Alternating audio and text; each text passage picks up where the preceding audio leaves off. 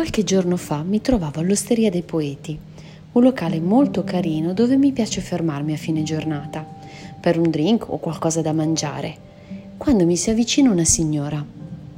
Mi scusi signora, ha una moneta da darmi per favore? Mi domanda con aria afflitta e colma di vergogna. La guardo e rimango colpita dal suo aspetto così decoroso, pulito e gentile. Non mi dava l'idea di essere realmente in difficoltà. Mi dispiace signora, non ho contanti. Sono talmente abituata a pagare con il bancomat che non porto più dei soldi con me. Le stavo dicendo la verità, seppur con diffidenza. Mi scusi, davvero non volevo disturbare, mi dice dispiaciuta facendo un passo indietro. No, aspetti, non si deve scusare. Vuole mangiare qualcosa? Ha fame? Questo lo posso fare volentieri. Venga, si sieda. Sì, ho fame, risponde senza esitazione. Crolla ogni diffidenza.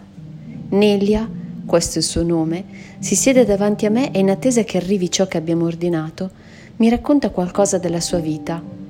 Una storia di straordinaria normalità, ma con un finale inaspettato, che la vede in difficoltà, senza nessun familiare che l'aiuti.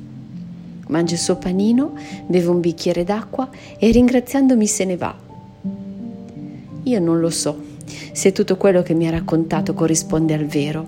Voglio essere onesta, ma qualcosa deve esserle successo. Quello che so con certezza è che compiere dei piccoli gesti di solidarietà può cambiare la tua giornata e la giornata di qualcun altro, rendendola migliore.